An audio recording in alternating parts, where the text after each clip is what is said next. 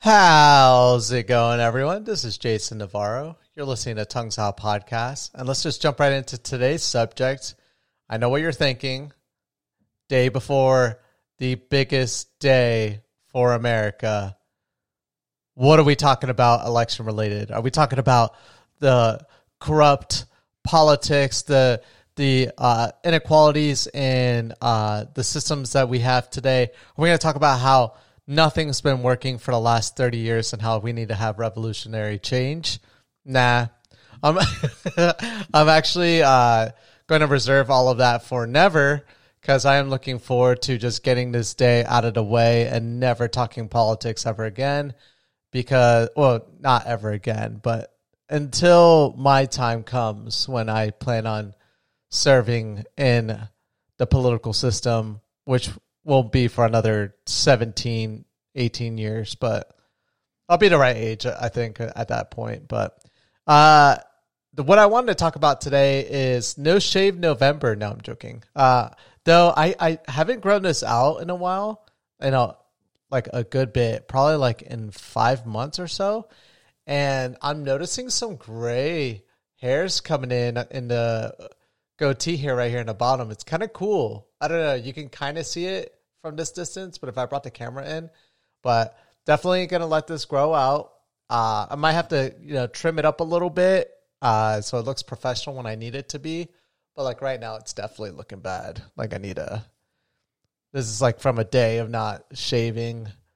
Um, we'll see how big we can get it for uh in a month. We let it grow out in a month, but it gets pretty big. It's not too much. I wish I could grow like those epic beards that some people have, like the freaking dwarf looking, massive fantasy looking beards, like the just the the boss beards. But speaking of dwarves, actually, this is what today's podcast actually was going to be about and is going to be about actually, and that is some nerdy stuff because uh, on today's Nerdtastical podcast, I want to talk about some awesome news. So I have been uh, talking about like distancing myself from this idea of politics and um, everything of that nature and to kind of um, distract myself from it.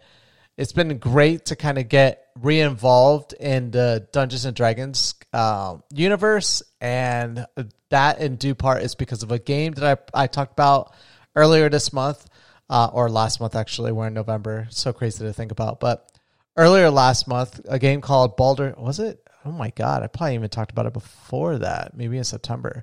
But a game called Baldur's Gate, which is set in the Dungeons and Dragons universe. And for those that don't know what Dungeons and Dragons is, it's essentially a role playing game where you play as a fictional character in a tabletop setting with other friends. But because we're in a pandemic, essentially all of that's done virtually. Um, but there are it's such a massive universe, and it's I think it's been out for almost forty plus years. I think probably, um, and essentially maybe less than that. Forty years is a long time. Yeah, yeah, actually, yeah, forty years. I would say like forty something. I'm 33, and I think it's been out since I was born. Probably like the late 70s, early 80s. I'll have to look that up. It's a good fun fact to know.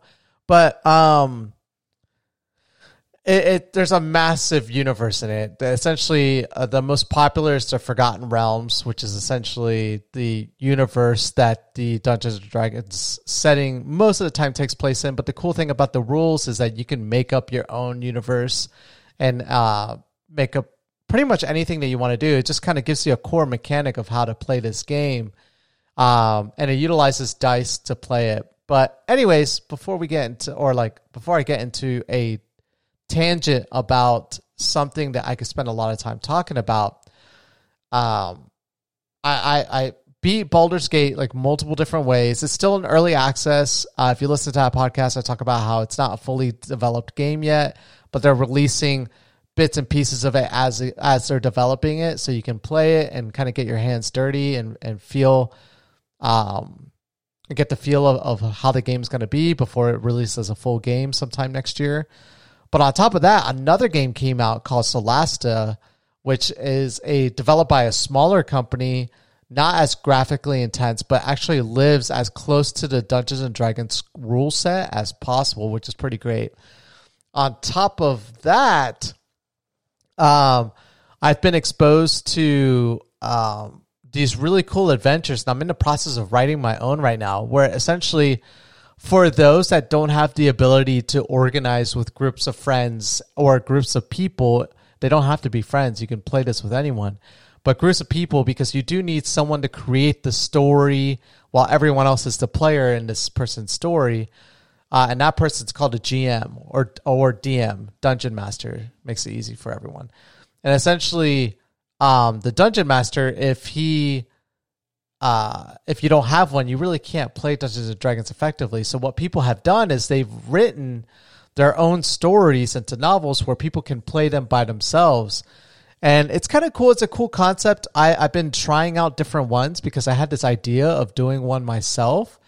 And I have a system that I've created that I, I want to see work out. It's mine's a, a very complex, but it's very uh, interesting in the sense that you can play any. I'm making it based off of a fifth level character. Anyways, I'm writing something at the moment as a side project whenever I have some free time.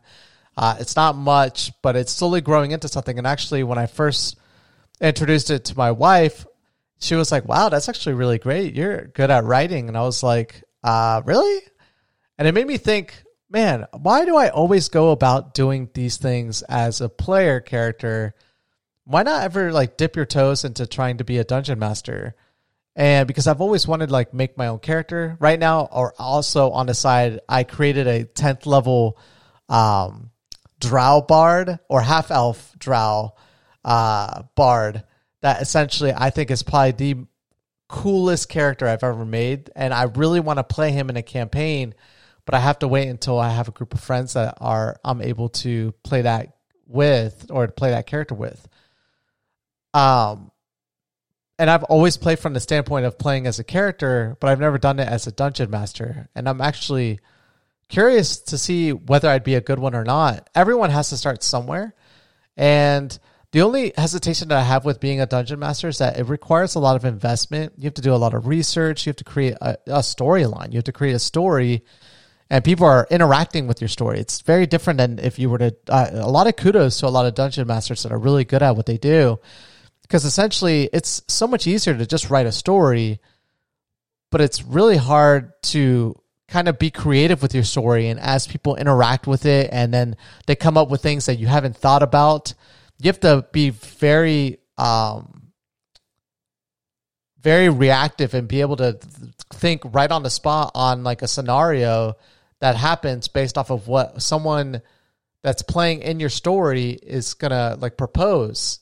And a good dungeon masters do a really good job of making it seem like as if there's no pause in the story that it's it's natural what they're what they're saying is is essentially almost like, they already forethought this already thought about this scenario but most of the time when people present questions they don't think about all these things because it's hard to it's hard to like come up with a story that is that you can see multiple different ways people can branch off in their decisions um, but I'm actually curious. I think I would be a good one. But first, I want to start off with this, kind of get this idea going. It would be really cool to like publish like this kind of fictional story where people can get introduced into Dungeons and Dragons because that's the reason why I wanted to make this was to make it as an introduction for newcomers to come into the game and if they can't form a group of people to at least try this out you know, get all the information they need to make their own character. You can find virtual dice rollers and essentially play through the campaign in this story. I think would be really cool. But to end on this podcast, some awesome news came out that I didn't even know about. Uh, I guess as I'm watching a lot of YouTube videos and Googling a lot of subjects related to Dungeons and Dragons, I have this man, I, I, I've been having this craze for the last two months of just simply like whenever I have a free chance to just be delved into the Dungeons and Dragons universe more so than I think I've ever been in my life. It's so weird, but I, I'm not playing it at the moment. And I think that's why I'm getting so invested into it. Um, so uh, my phone s- obviously sends me related news um, to subjects that I look up on Google. And I saw an article where essentially a TV show is being created by what company is making this? Is it NBC? Some some uh, TV channel is coming up with a, a, a TV series based in the Dungeons and Dragons universe, which I think is so awesome because there's only like one creative art. There's a movie that came out in the 90s called Dungeons and Dragons, which is a horrible movie. They didn't, they barely like utilized anything from the like they barely use the proper stuff from the Dungeons and Dragons universe and it's it's a really joke of a movie. It's pretty stupid, but I still enjoy it because I'm such a big fan of Dungeons and Dragons. It's like a guilty um man, that's not something to be proud of, by the way, because that movie, it's like it's got bad reviews. It's just an awful movie, even by like nerd standards.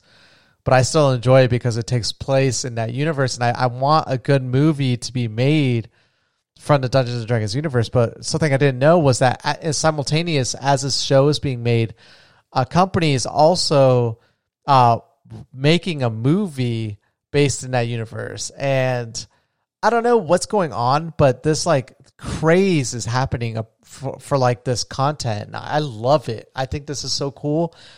And I cannot wait for like my daughter to be able to like talk and I this kind of stuff makes being a parent so easy because whereas for a lot of parents they can't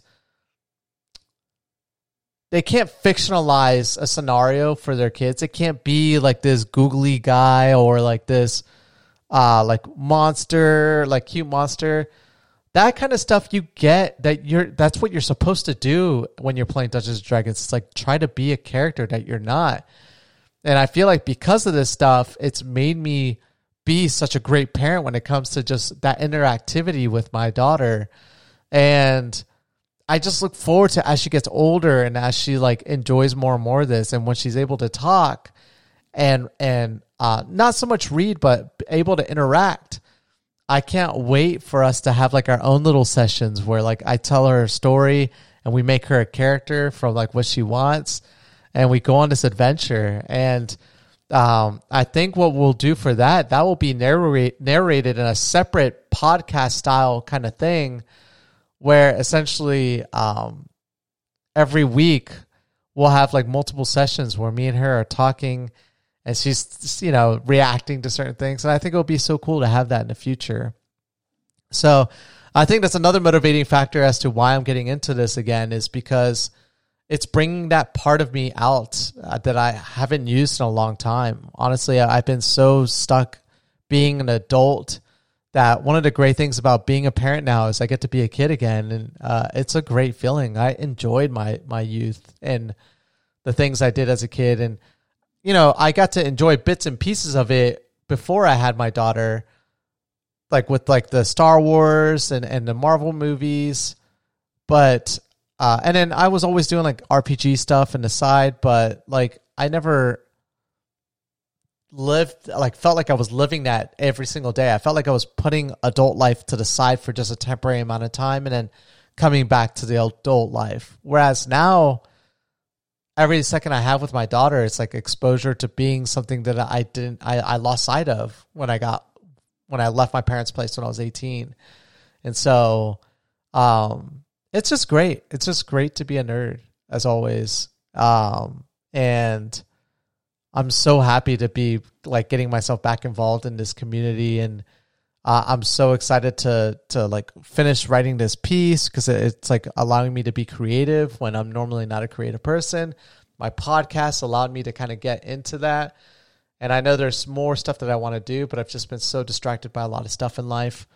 But eventually, I do want this to become something more than what it is now because, I mean, we're in the same setting every single time. I want to change that up. I have the capabilities of changing up the setting, but I just haven't yet.